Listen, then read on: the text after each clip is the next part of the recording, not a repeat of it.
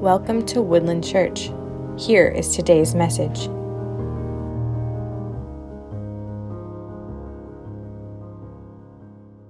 Well, we are in a in a series that we are finishing up today on the book of Joshua. And if you have been following along, you would remember that last week we were in Joshua chapter 7. And today we're going to finish off the book of Joshua. Now, if you've ever read this book, you could be thinking, Pastor, there's a lot more chapters than just eight chapters, and you've only gone through seven chapters, so how are you going to finish this book today? Well, I'm going to quickly summarize chapters 8 through 13 for you, real quick, and then I'm going to summarize some more chapters. Uh, chapters 8 through 13 in the book of Joshua is basically battle after battle after battle. Now, if you remember or recall, God had promised this land to the Israelites. This was the promised land that he had promised to Father Abraham, and this was them coming into this land and conquering it. And it is basically, it, it just goes, it just shows battle. They win victory after victory after victory. And then you get to chapters 14 through 22, which I really thought about spending a lot of time in these chapters because these chapters are probably the most exciting chapters in the entire Bible. This is Joshua explaining the map and what Israel is going to look like um, in word form. So if you enjoy looking at maps, imagine trying to read a map and how exciting those sermons would be. We'd be reading the dividing lines of the 12 tribes of Israel. And I share that, but we are not going to be spending time in that. But if you want to be reading that, and you might be sitting there thinking, why would Joshua spend all of this time? Why would he spend so many chapters explaining a map? Like basically laying out boundary lines for each of the 12 tribes. Well, this was a very important promise that the Lord had promised. And that's why it is within God's word, but I will not subject you to the reading of the maps today. However, uh, we are going to be jumping to the end of the book of Joshua, and we're going to be looking at some of Joshua's final words to God's people. So if you have your Bibles, turn to Joshua chapter 23, and please stand with me today.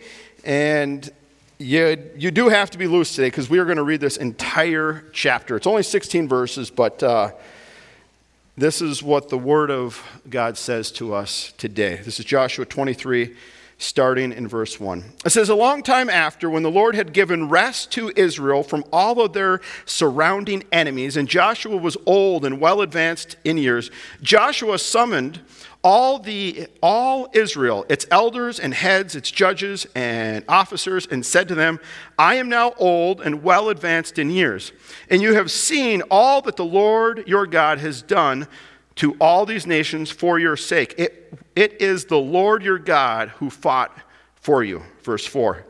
Behold, I have allotted to you an inheritance for your tribes, those nations that remain, along with all the nations I've already cut off from the Jordan to the great sea in the west.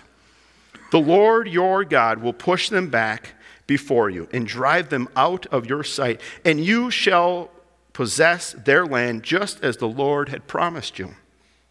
Therefore, be very strong to keep and do all that is written in the book of the law of Moses, turning aside from it either to the right nor to the left, that you may not mix with these nations remaining among you, or make mention of the names of their gods, or swear by them, or serve them, or bow down to them. But you shall cling to the Lord your God, just as you have done to this day. For the Lord your God has driven out before you great and strong nations, and as for you, no man has been able to stand before you to this day. One man of you puts to fight a thousand, since it is the Lord your God who fights for you, just as he has promised you. Verse 11 Be very careful, therefore, to love the Lord your God. For if you turn back and cling to the remnants of these nations remaining among you and make marriages with them, so that you associate with them and, and they with you, know for certain that the Lord your God will no longer drive out these nations before you, but they shall be a snare and a trap for you, a whip on your sides and a thorn in your eyes, until you perish off this good ground that the Lord your God has given you. Three more verses. And now I'm about to go about all the earth and know that in your hearts and souls, all of you, that know that not one word has failed of all the good things that the Lord your God promised concerning you. All have come to pass for you, not one of them has failed.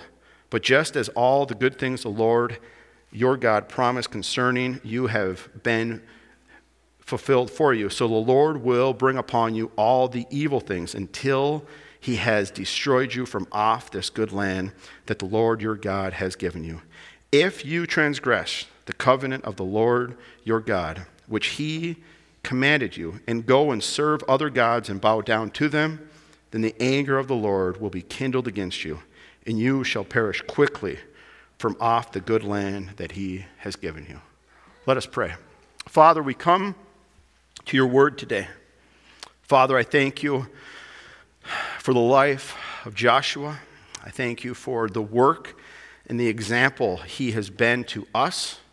Father, as we look to his last words, Father, come soften our hearts to what you would have for us today. We give you praise now in Jesus' name. Amen. You may be seated. Now, if you recall, which I know all of you do if you were here this past fall, I was preaching on the life of Samuel this past fall. And, and as we worked our way through the life of Samuel, we eventually got to Samuel's final words, which I'm wondering if you recall those. Probably not. Statistically, they say that uh, church people come to church and within two weeks you forget pastor's message, uh, which is a good thing for me because that means I can just keep preaching the same thing over and over and nobody will remember it here. But if you were here this past fall, we were looking at the life of Samuel and we were looking at Samuel's final words as well. And, and it is fascinating within God's word is when you come across his leaders and their final words. And God's word actually records many of his leaders' final words to his people. Moses' final words, Joshua's is what we just read today, and Samuel's, and we even have David's, and we have so many of God's great leaders' final words. And it is, it is very interesting just to simply study them because as you look at them, you will see a theme. And one of my goals today is not to give you the same sermon I preached this past fall from Samuel's because they are extremely similar. As you read through and look at how God's people give their final words, it's very consistent. And that's what we're going to be looking at today. Joshua has a breakdown of his final words to God's people. Now, like what I said, Joshua had been leading God's people for many years. He had lived underneath Moses. Moses was, was Joshua's leader, and then it got passed to Joshua. Joshua, you were going to lead God's people into the promised land, and that it was exactly what Joshua did.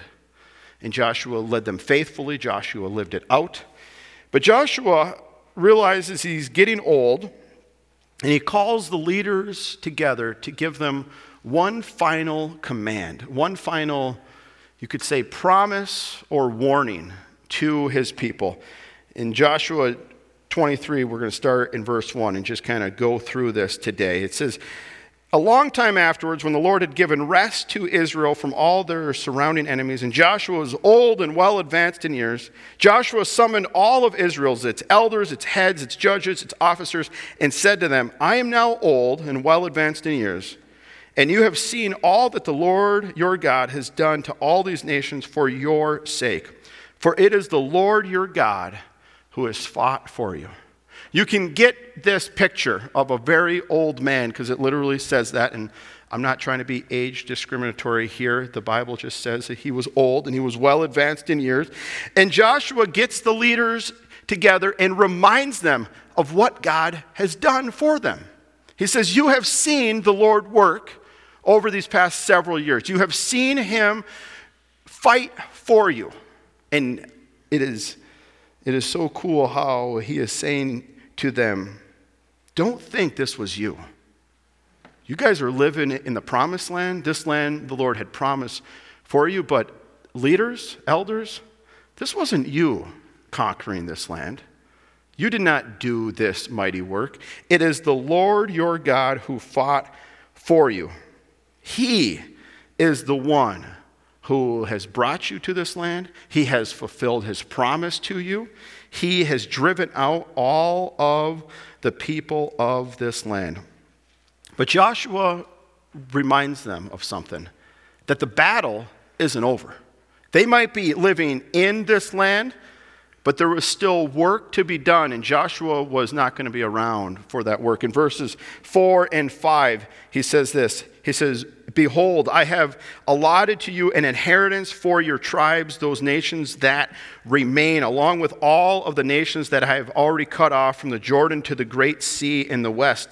The Lord your God will push them back before you and drive them out of your sight, and you shall possess their land just as the Lord your God promised you. I, I should have put a map up here, but if you ever look at the map of like Israel, it's valid today is if you jump on Google Earth and look at where the Jordan River is, and from the Jordan River all the way to the Mediterranean Sea is what he is saying here. He is saying, listen, God is going to continue to push out all of these nations there. These people will be pushed back. You will inherit the entire land. However, there's some contingencies. There's some, you could say, buts or ifs, as what he says here. In verse 6, Joshua 23, verse 6, therefore, be very strong to keep and to do all that is written in the law of Moses, of Moses, turning aside from it neither to the right hand nor to the left. This is the most common phrase within God's leaders. God's leaders, when they look at his people, in some of their most final words, it's always very simple. Don't forget about the law of Moses. Do not turn from it. Keep the law of Moses. It was written for you, and you are called to abide with it. And then he says, Do not turn from it to the left or to the right. Uh, you, you may or may not know this, but last week I played a song in the sermon, and I thought about playing another song today, but then I thought, nah, the people are going to think that pastors only plays music during his, his messages. But I, I just get this image in my head, and you guys may start to pick up on it, but you see him tell them, do not turn to the left or to the right. But he wants them walking dead straight. I'm going to let you guess what song I might be thinking about. He tells them to walk the line. The older people are laughing. He says to keep a close watch on this heart of mine, to keep my eyes wide open all the time, keep the ends out of the tie that binds, because you're mine. And he's called us to the young people are really, really like, they're just like, what is happening here? Why, why, does Pastor always quote music? I'm telling you, when I'm working on sermons and when I read God's word, songs come to me constantly. And this is the image I get here. It's Johnny Cash playing this song, and it's Joshua telling, say, listen, when it comes to the law of Moses, don't be turning from that. You need to be walking that line there. Don't turn to the right or to the left, but you got to walk that line. So now after church, you should all play that song. But okay, I digress here. I'm not going to keep on talking about all the music that comes to me. One of these weeks, I will promise you this. I have so many song ideas that come to me while I read God's word that I, I really, really, really want to do a sermon series on different songs. Um, I don't know if you're going to stone me for that, if I'm going to get like hung afterwards, but I've been kind of holding off because I don't want to be the pastor that causes heresy here, but there's so many songs that you can listen to it, and it's like, this is, this is, I can tie this right into Scripture. But anyway, sorry. He gives them another warning, verses 7 and 8. Back to Joshua 23. First warning keep the law, walk the line. And he says this He says, That you may not mix with these nations remaining among you, or make mention of the names of their God, or swear by them, or serve them, or bow down to them. Just you shall cling to the Lord your God, just as you've done to this day. Joshua gives them this warning. And, and I just have to remind us of where God's people are. So, this promised land wasn't just a deserted land with nobody living in it.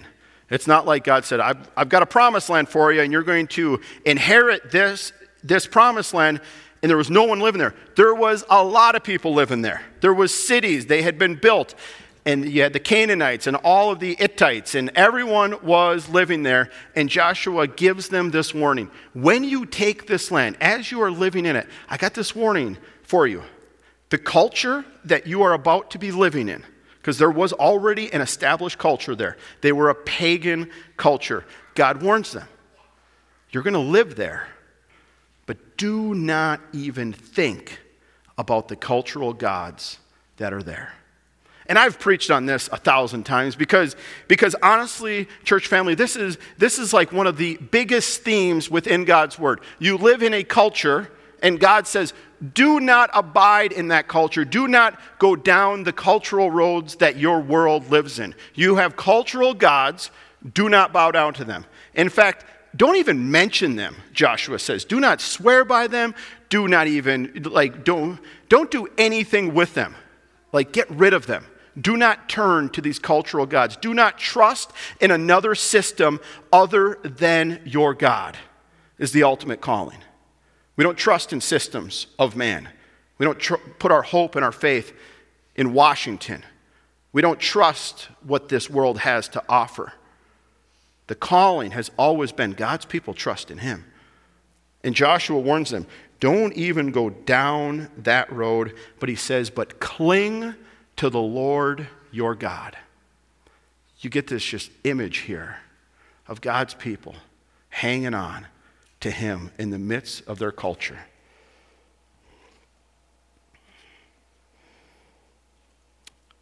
And Joshua warned them do not mix with them. Now, that one, I, I think it's important for us just to kind of think on real quick. What does it mean to mix with the culture around us. Now, the most common theme, or the most simplest way, would be within marriage. That, that warning happens from Moses, like right away. Like, listen, you even see that back in like Abraham's time, which, if you read those stories, you're like, well, why does Abraham's son have to go get a, a wife from his own family? That seems kind of weird, but it's like we, we don't want you to mix with these cultural gods. And then he goes on and he says, The Lord is going to continue to do a work, and the Lord that you serve is bigger than the people had, had even seen, in verses 9 and 11. And it says, For the Lord has driven out before you great and strong nations, and as for you, no man has been able to stand before you to this day. One man of you puts to fight a thousand, since it is the Lord your God who fights for you, just as he has promised. Be very careful, therefore, to love the Lord your God. He reminds them the Lord has been fighting for you. Don't even mix with these nations. Don't even bow down to their gods. Don't even go down these roads because the Lord has been fighting on your behalf. And this is how great God is. He, he says, One of you is like a thousand of them. And it's not because you're that great, it's because the Lord your God is that great. He's the one who, who has literally been fighting on your behalf. And then he says to love the Lord your God. Be very careful in verse 11.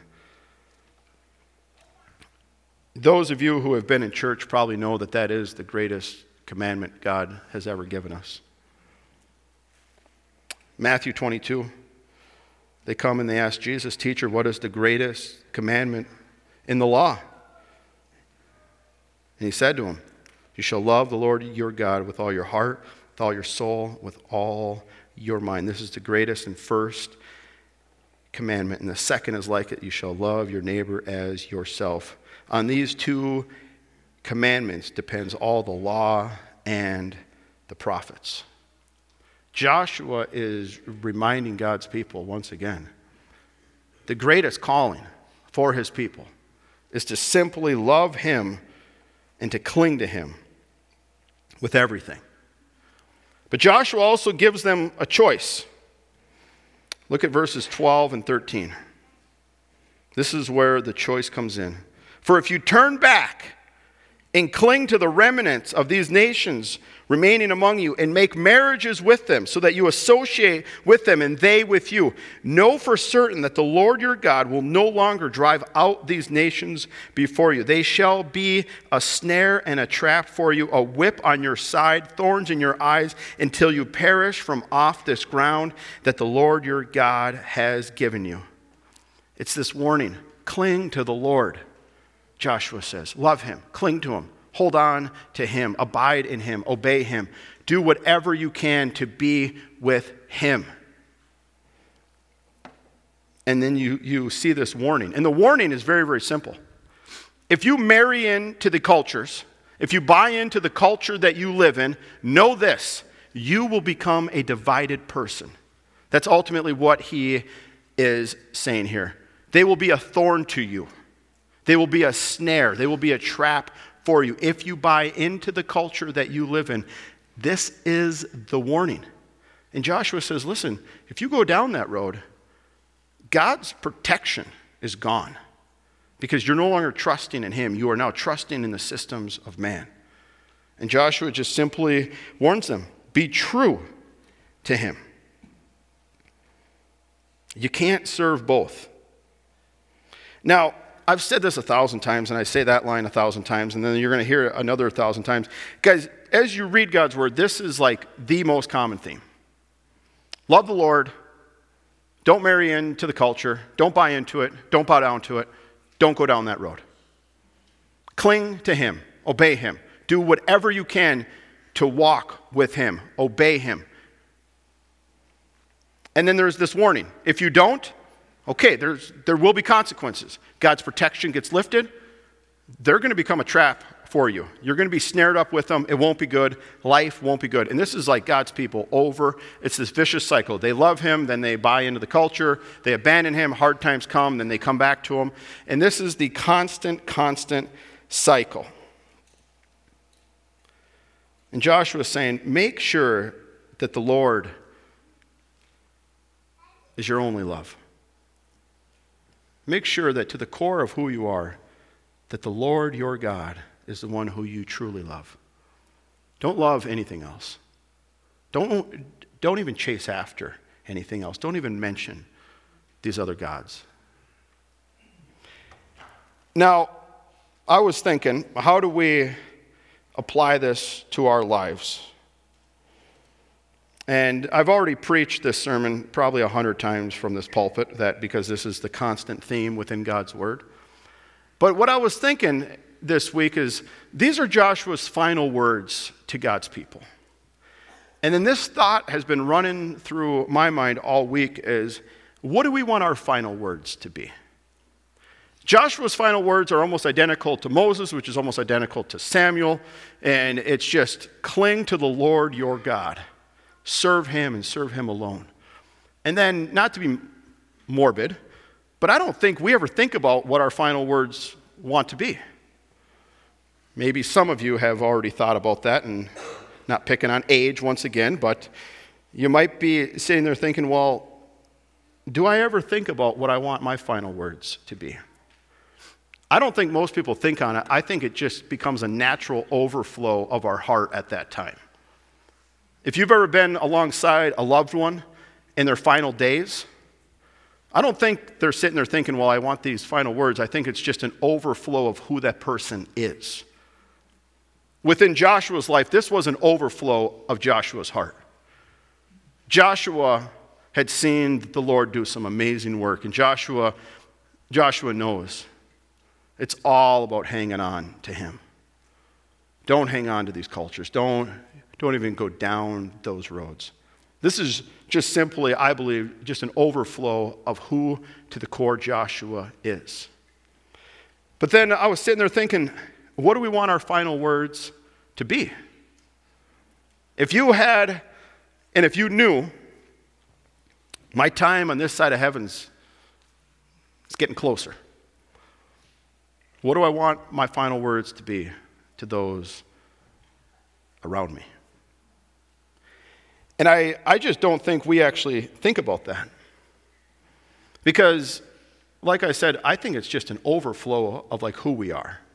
There will be a day when we all say our final words. I'm not trying to scare you today where you're all getting nervous. Pastor says I'm going to die. You are going to die. Okay, that's just a fact. Uh, we, within our family this past week, a young man just passed away, age 42. Suddenly, unexpected. But do we ever think about what do we want our final words to be? I want to share a quick story because this story was inspirational to me as I think about final words. Has anyone here heard of the Scotsman John Harper and his final words? I saw one hand. I see that hand. I'm just messing. Don't even lift up a hand once Pastor says it. Well, I want to share with you who this man was and some of his final words. Harper had spent three months ministering at Moody Church in Chicago, during which time the church had experienced one of the most wonderful revivals in its history. But he was from Scotland and he had headed back to Britain and was not there long when the church in America asked Harper to come back over here he quickly made arrangements for himself and for his six year old daughter, Nana, to travel back to America on, the, on board of the Lus- Lusitania. However, he decided to delay his departure for one week so that he could sail on a new ship, the Titanic. On Sunday, the 14th of April, 1912, uh, the day when the iceberg was struck, the weather was fine and the sea was calm. Harper attended the church service for the passengers. His niece reported that later that, that afternoon she saw her uncle speaking individually to people about their souls. It seemed he was in the habit of seeking out the lost sheep wherever he went. The Titanic struck the iceberg at 11:40 p.m. on April 14, 1912. As the call was issued for passengers to vacate their cabins, Harper wrapped his daughter in a blanket, told her that she would see him again one day, and passed her to one of the crewmen. After watching her safely aboard one of the lifeboats, he removed his life jacket and gave it to one of the other passengers. One survivor distinctly remembered hearing him shout, Women, children, and the unsaved into the lifeboats. Harper knew that believers were ready to die, but the unsaved were not ready. Harper then ran along the deck, pleading with people to turn to Christ. With the ship sinking, he called upon the Titanic's orchestra to play Nearer, My God, to Thee. Gathering people around him on deck, he knelt down and with holy joy in his face raised his arms in prayer. As the ship began to sink, he jumped into the icy water, swam frantically to all he could, beseeching them to turn to the Lord Jesus and be saved. Finally, as hypothermia set in, John Harper sank beneath the waters and passed into the Lord's presence. He was 39 years old. Four years later, a young Scotsman by the name of Mr. Webb stood up in, in a meeting in Hamilton, Canada, and gave the following testimony. He said, I am a survivor of the Titanic. When I was drifting alone on a spare that awful night, the tide brought Mr. John Harper near me. Man, he said, are you saved? No, I said, I am not. He replied, Believe on the Lord Jesus Christ, and thou shalt be saved. The wave bore him away, but then, strange to say, brought him back a little later, and he said to me, Are you saved now? He said, No. I cannot honestly say that I am. And he said again, Believe on the Lord Jesus Christ, and thou shalt be saved. And shortly after, he went down there alone in the night, and with two miles of water underneath me, I believed. And John Harp and I was John Harper's last convert. John's final words. Now, this is an amazing story. But I think about the church and I think about us. And I think that our final words truly are an overflow of, of who we are. As this ship is going down, John Harper had one thought and one thought only there is unsaved people on this boat. They need to hear the gospel message.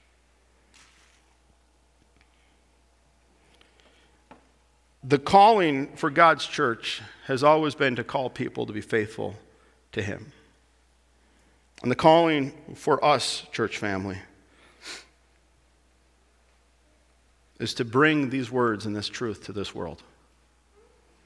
Now, I don't want us to wait till we die to finally, you know, share with our loved ones.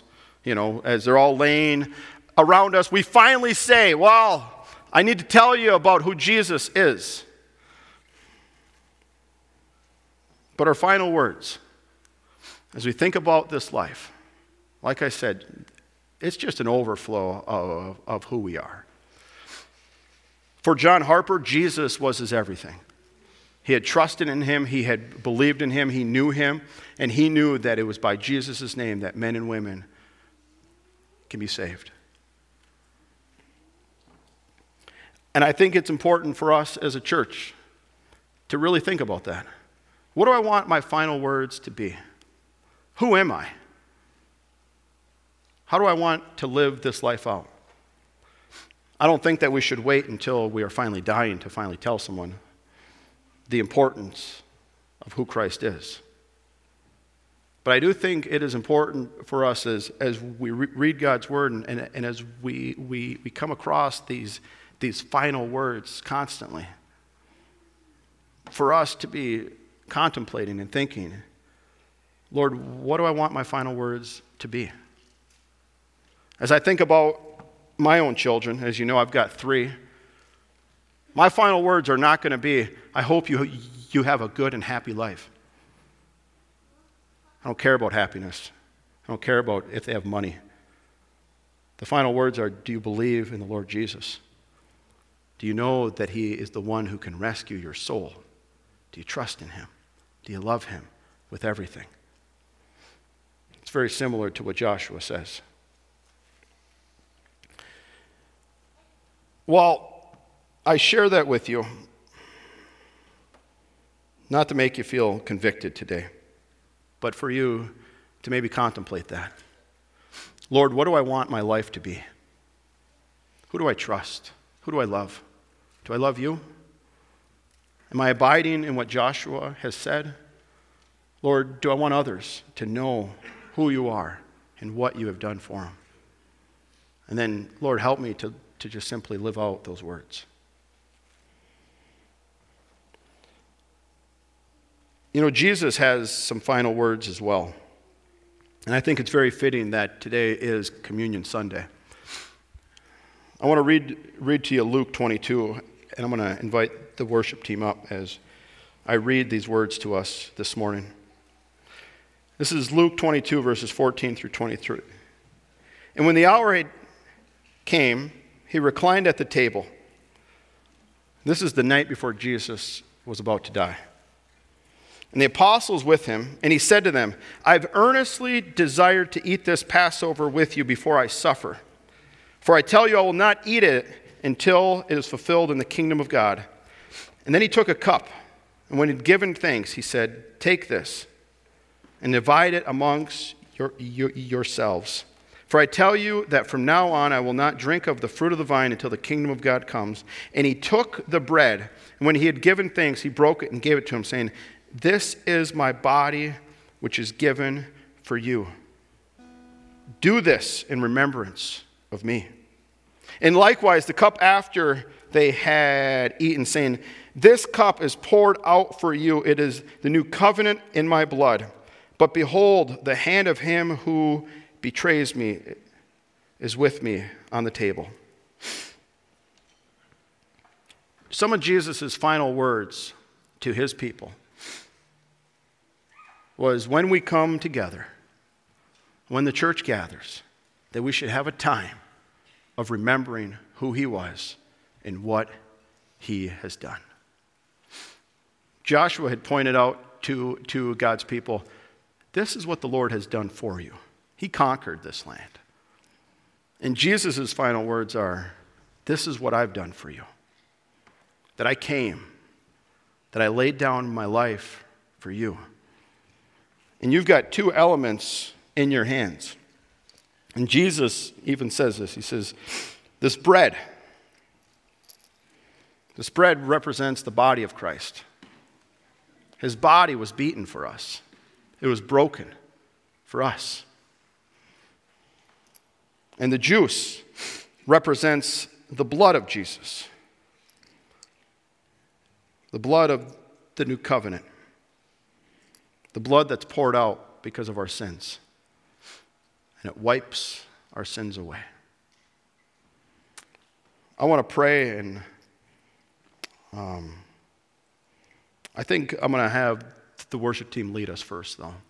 I'm going to pray and then have them lead us, and then we're going to take communion together because I think it, it's important for us, church, to really contemplate communion.